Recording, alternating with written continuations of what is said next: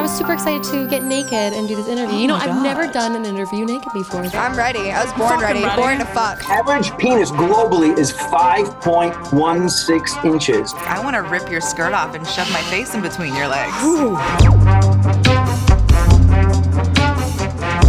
From the Naked News studios in Toronto, Canada, you're listening to Talk Naked. If I had known you were going to be naked, I would have come and done this interview a lot sooner.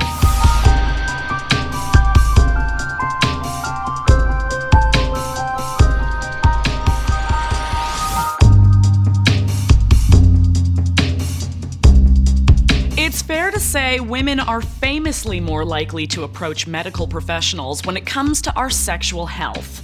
But desiring a greater understanding of your body's sexual functions and abilities are a human desire that some have a difficult time actioning. I'm looking at you guys. This is where clinical sexologist and podcaster Paul Nelson steps into the spotlight. With his passion and devotion to men's intimate inquiries, I figured he'd be a wonderful new friend to fit into your Rolodex. And yes, I did this talk naked.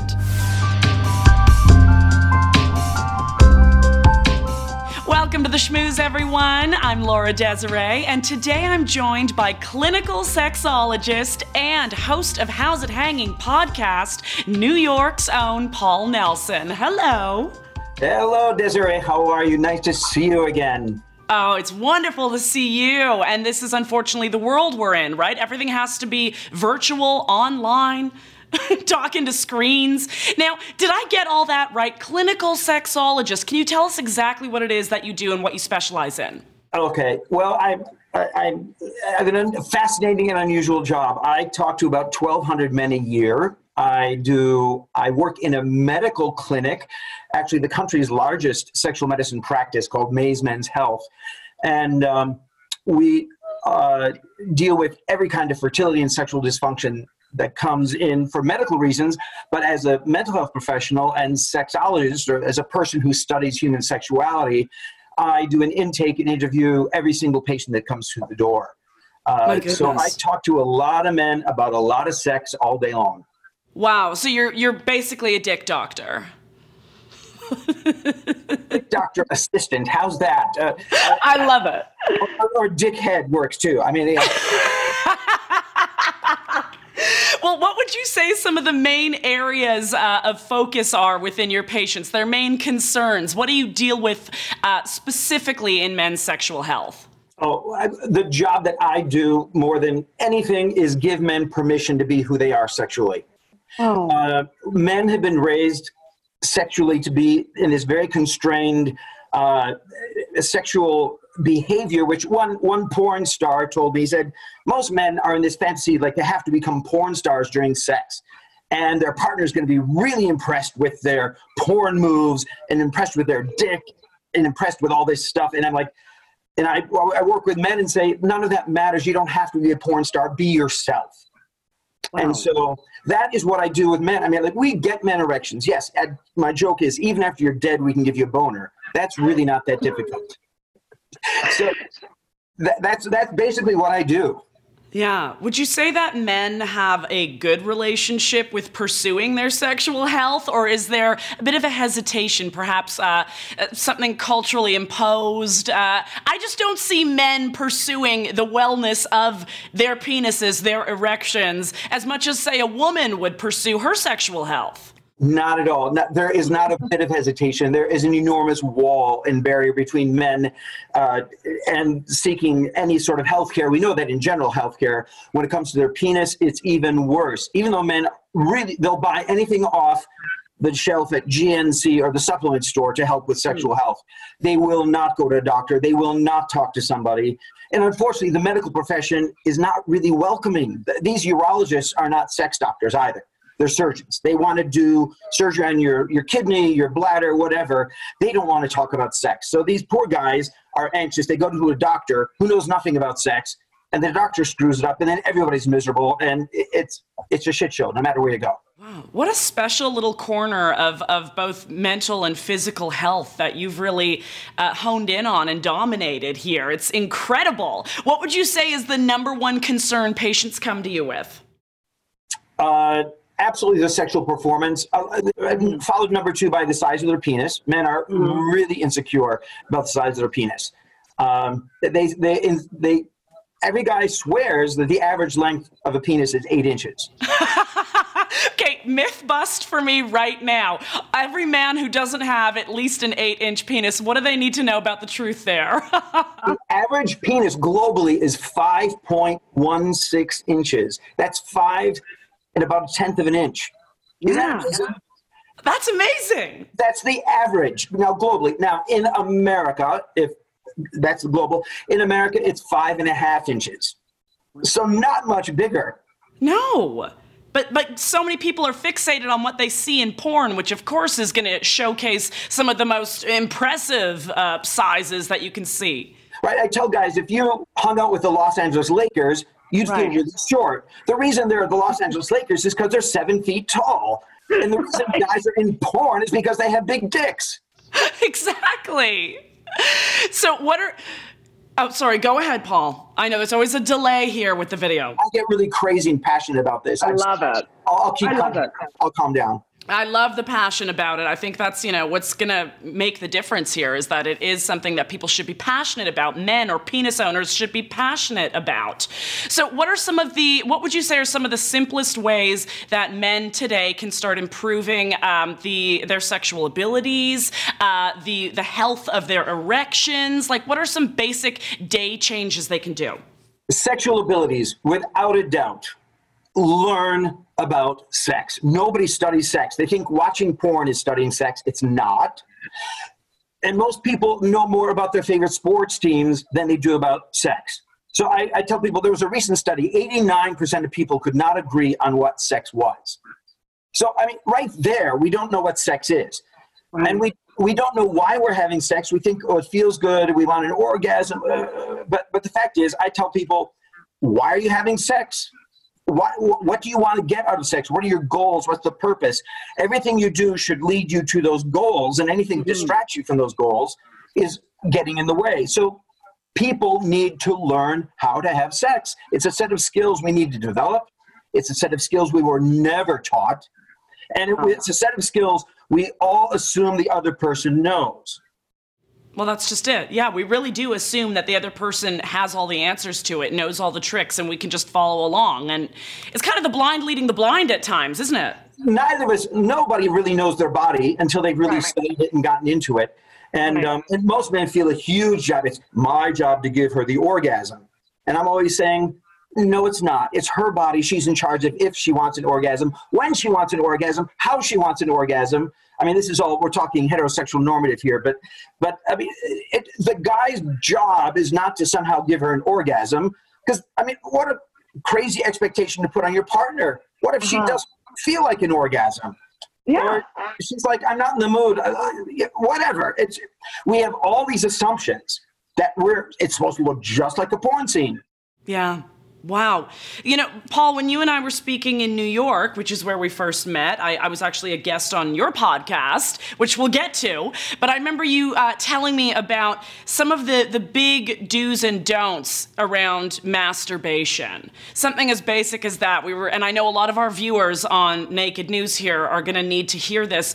Uh, you said very passionately the importance of lube when masturbating. And I know a lot of guys in my social circle and out there in this beautiful world we live in are doing it without any lubrication whatsoever. So can we talk about the importance of, of how to how to masturbate with health focus in mind and safety around this area? Ah, Desiree, thank you. I love you because this is one of the. It's like most men masturbate at 30 the same way they did at 14. Most men masturbate at 60 the same way they did at 14. Most guys just pound their prick till it pukes. Okay, it's like get your rocks off, get get that orgasm as fast as possible. The problem is that sets up a whole pattern of behavior and relationship with your body that's about getting from zero to orgasm ASAP. And the fact is, most of us don't want to have sex like that. And so, masturbation, when it's just getting your rocks off, is going to be antithetical to how you want to have sex. So, how we want to have sex usually is with lots of connection, lots of feeling, take your time, explore. So, masturbation has to be practicing those things.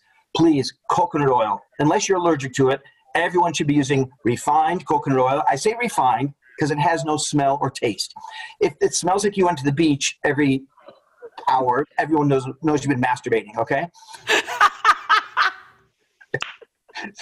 uh, coconuts. Joe's masturbating again. Uh, so.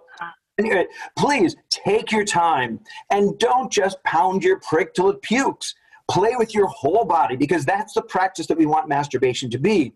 I tell guys, make masturbation an exercise of getting inside your body. Most men, as we probably know, live in their heads. In our culture, men have been taught to think, think, think, don't feel, right? Our body's a machine, our body's a thing. So use masturbation as a practice of getting into your body, discovering arousal, discovering what things feel like, exploring, all that kind of stuff. That's a set of skills you then bring to a partner, which means mm. suddenly it's not about getting from zero to orgasm, it's about play and exploring and fun and connecting and let's let's let's let's be present instead of getting to over there where the orgasm is. Is there is there any damage that can be done to uh, uh, your sex organs by too much masturbation? Is that even a thing? It is a thing. Um, we I, a little rough masturbation now and then is okay. However, a lot of rough masturbation leads to micro injuries, which can lead to Peyronie's, which is the dreadful curved master, the curved penis. I mean, guys will wake up in the morning and the penis is now bent 45 or 90 degree angles, and they have no idea how it happened. And yes, rough masturbation, and even rough sex, uh, too much of it, and these micro micro abrasions, micro tears in the in the in the lining of the penis, that can cause big problems, and you don't want to have Peyronie's disease. It's a difficult right. problem to fix. We can right. we can help, but it just be nice to your body. Be nice to your body. body. Be nice to your body. Okay, uh, Paul. Let's talk about the podcast. How did this come together? What is How's It Hanging all about? How it came together is a funny story. I was on an airplane from Toronto to New York City, and I, I was talking to an elderly man, even older than myself, I think, um, about he was a sex uh, sex professor at a major university. And this young guy came and sat down next to us. They said, We have to stop talking about sex. There's nothing more disgusting than old men talking about sex. And this young guy said, What do you mean? This guy said, What do you mean? That's my business. I said, What? He said, Well, I worked for Cam 4. And so, poor guy. And I said, Cam 4, I send my patients to Cam 4. And he said, What do you mean? So I told him what I did and how, I, by the way, what I like about Cam 4 is the fact that it's just average people getting mm-hmm. on camera with mm-hmm. with normal uh, you know flabby stomachs saggy boobs little you know hang big bellies whatever it is normal right. penises and they're just having fun with their bodies okay so i send people there so they can see this is what average people are doing is right. on so this poor guy we flew to new york circled new york and then flew back to toronto so for like five hours this guy had to listen to me talk about sex education and porn that's my dream, Paul. I just want to listen to you always. so, long story short, he he finally he said, to shut me up. He said, "Okay, fine, fine, fine. Let, let me see what I can do." So I ended up talking to the CEO of, uh, of, of Cam4. One thing led to another, and he put me in touch with Shannon, the wonderful producer, who who came to New York, and we've been working on it ever since. And um, it's it's it's an unusual space we're sort of one foot in the medical world, one foot in the sexology world, and even one foot in the sex entertainment world. But I, they all have to support each other.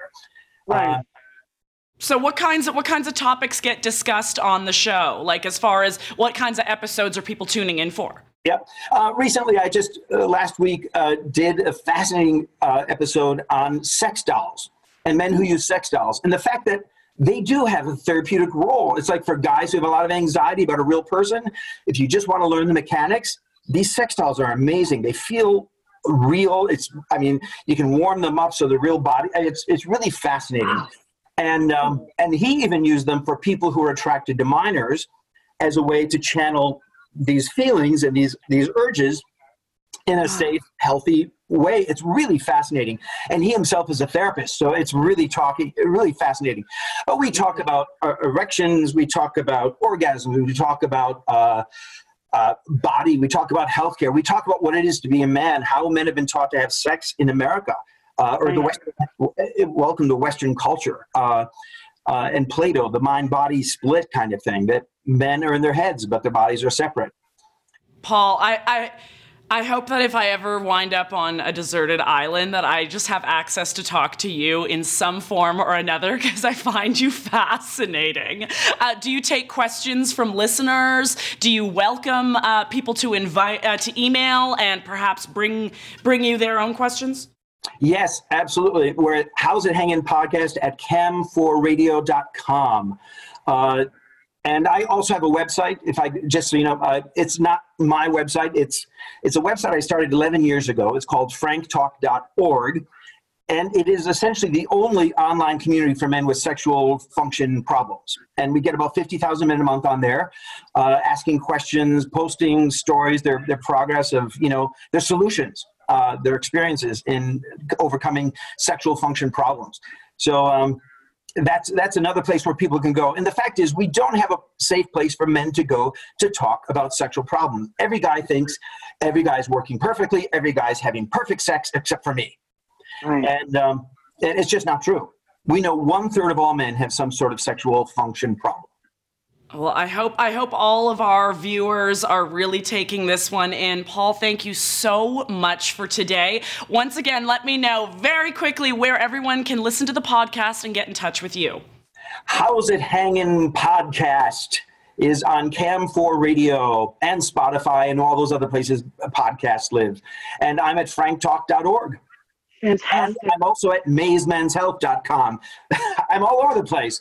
We're going to make sure we pop up all that information on the screen with you. I do offer, please, anybody who's listening with any question, no matter how stupid you think it is, it's not stupid, please send me an email. I'm happy to, to answer your question. I'll probably include your question even on the podcast because we love to have questions from our listeners.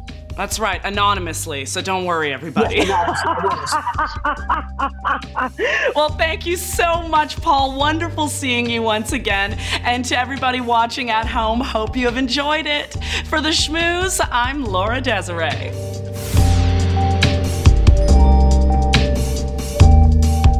Hope you liked listening to the fabulous Paul Nelson. Remember to never miss an episode of Talk Naked. All you have to do is like, subscribe, or favorite this channel. We'll catch you next time.